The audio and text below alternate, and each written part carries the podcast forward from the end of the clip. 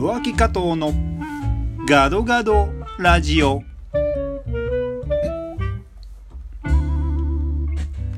皆さんこんにちは。インドネシアはジャカルタ在住ミュージシャンタレントの加藤弘明です。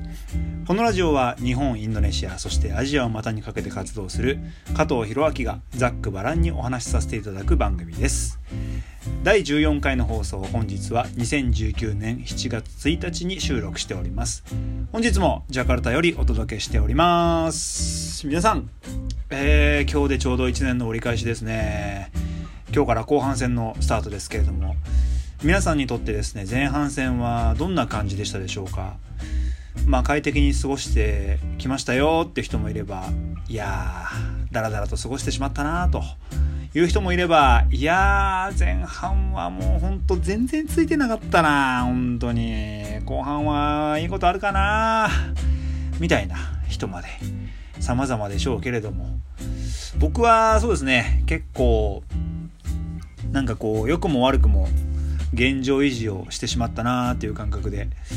まあ現状維持っていうのはあんまり悪いことではないと思うんですけども、まあ、後半はさらにねこうギアを上げていかないといけないなというふうに思っております。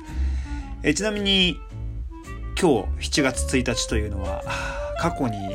どんな日があったか皆さんご存知でしょうか？まずは紀元前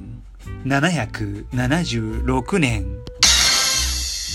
古代オリンピック第1回大会が開催されました。いや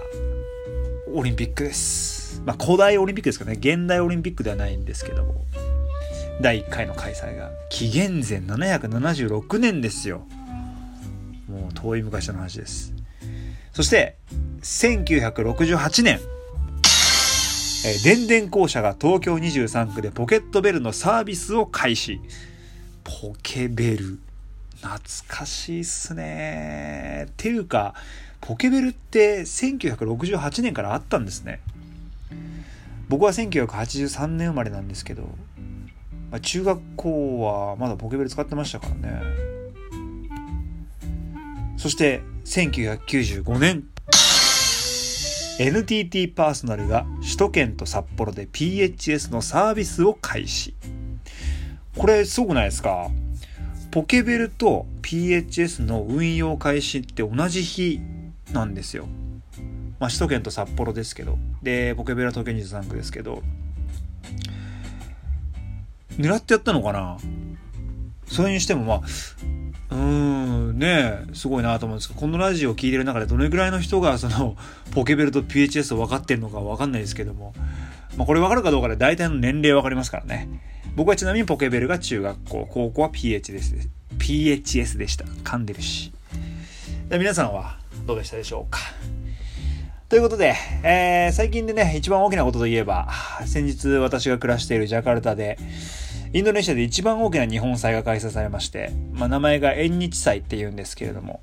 今年で10回目になるお祭りです。ブロック M っていう繁華街で行われてるんですけれども、まあ、ブロック M というとですね、これを聞いてる方の中にはピンとくる方もいるかもしれませんけれども、そうです。昨年アジア大会の日本男子バスケット代表選手がここでちょっとおいたをいたしまして、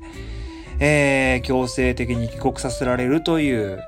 事件があった曰く付きの場所なんですけれども、まあそれがこうね、あの、売春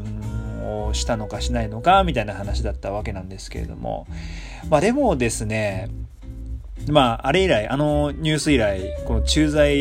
員の人々、人たちがですね、あのブロック M に非常に近寄りづらくなったみたいなことがあったんですけれども、まあ、僕らからすると、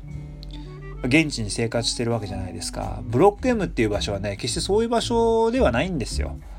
まあ、美味しい日本食レストランがすごくいっぱいある場所で、まあ、併設してるブロック M スクエアってとこには、まあ、電化製品から家具から服から食べ物から、まあなんか本物のものも偽物のものもあるような感じなんですけど、まあ何でも安く揃うモールみたいなのがあって、まあ、そこにはローカルの人もたくさん遊びに来てるんですよね。うん。まあ何が言いたいのかっていうと、あの、すごく安全なところなんですよ、本当は。でもまあニュースや報道を見るときは、ね、ちょっとそこにバイアスがかかってしまうようなこともあるので、まあ、常に鵜呑みにせずにですね疑ってかかったり自分でもこう調べてみて一人一人がそこにある真実にねこうたどり着いてほしいなっていうふうに思ってるんですけどなんかちょっと硬いですね今日の話まあいいか え話を戻しますとまあ、縁日祭というのがありましてですね、ま、運営の発表だと2日間の開催で10万人以上ですって。すごくないですか？人数。まあでもね、確かにこのイベントの人の多さたるやね、半端じゃないんですよ。世界中を見回してもこんなに盛り上がってる日本祭ってもうないんじゃないかなっていうぐらい人がいて、まあ、出店も100近く出てますし、まあ、所狭しとおみこしですとかよさこいとかさらには花魁道中まで練り歩いてますからね、まあ、日本よりもある意味日本らしいかもしれないですよ下手したら。うんそれだけじゃなくてですね海外の日本祭りっていうのはコスプレっていうものと切っても切れない関係にあるんですよ。まあ、日本に普通に暮らしてるとなかなかコスプレに触れる機会ってないと思うんですけども多くないと思うんですけども海外の日本祭っていうのは必ずと言っていいほどねコスプレの大会があったりファッションショーみたいなものが行われててそれにま賞金が出たりっていうことで、まあ、撮影があったりもしてとにかくコスプレをしてる人がすごく多いんですよね。それがまた独特の雰囲気を作り出してるっちゃそうなんですけども、まあ、しかも普通にクオリティがめちゃくちゃ高いそのコスプレイヤーの人たちが普通に歩いてるんですよね。まあ、以前日本からインドネシアにゲストとして来てたコスプレイヤーさんで、まあ、木崎うるみさんっていう方がいらっしゃってその方とお話したんですけれどもあのインドネシアのコスプレっていうのはね技術が非常に高くてもうポテンシャルもしっかりあってさらにコスプレへの愛っていうのが強くてまあ、これからますます良くなっていくんじゃないかみたいな話をしていてその盛り上がっていく土壌っていうのはしっかりありますよっていうのをそのうるみさんが話していて、まあ、僕もその通りだなって思ったのを覚えてます。まあ、そんな日祭のね2日目、まあ、すごく鳥に近い一番いい時間帯で歌わせていただきましてまあ本当に人が多いんでねあのー、あれですよ、もうほんと人の波で、あのー、一番後ろがどこか見えないぐらいの感じで人がいて、まあ、本当ありがたいですよね。あそんな場所に立って歌わせていただけるっていうのが。まあ、自分の曲をね、こう多くのお客さんが口ずさんでくれてるなんて見ると、もうそれを見てるだけで、ああ、やってきてよかったなって心から思いますし、まあ、同時にまだまだ頑張っていかなきゃいけないなとも思わされるんですけれども、まあ、これからも一人でも多くのね、人に心のうんなんだろうなそこに届くメッセージ心に届くメッセージとか歌っていうのをこれからも届けていきたいなというふうに思いますね。まあ、日本とインドネシアっていう国の間に立ってどんどんつないでいきたいなと思ってますので引き続き応援の方よろしくお願いします。まあ、とにかく縁日祭は非常に気持ちよく歌わせていただきました。あとは写真撮ってくださいって言われるファンの方たちに多分100回ぐらい答えたかなと思います。というわけで、あの、先日もお話ししたんですけれども、あのー、1年かかって翻訳した小説を発売いたしまして、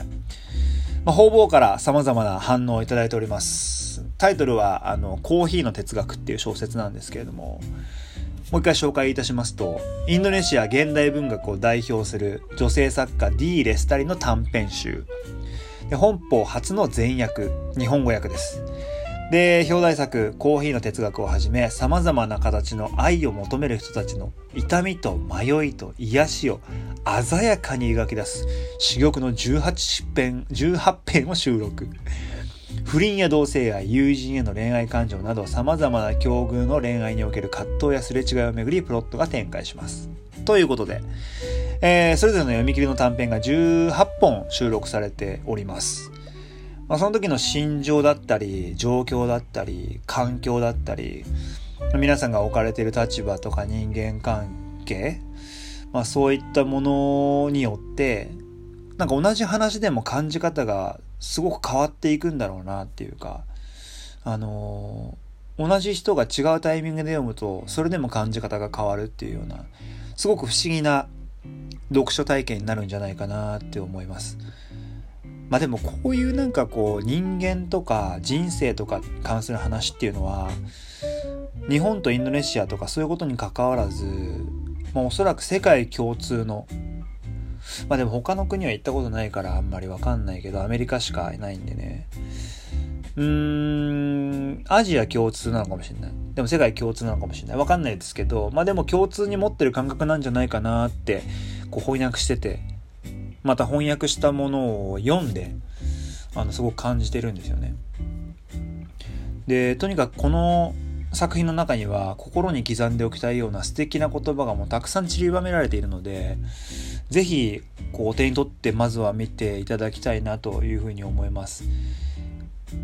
あのインスタグラムとかツイッターとかフェイスブックとかになんかその本の中に出てくる言葉をねあのまとめるようなサイトというか SNS を設けたいなっていうふうには思ってるんですけどまだできてないんですけどね。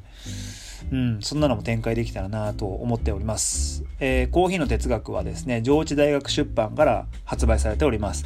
アマゾンなどからもお買い求めいただけますので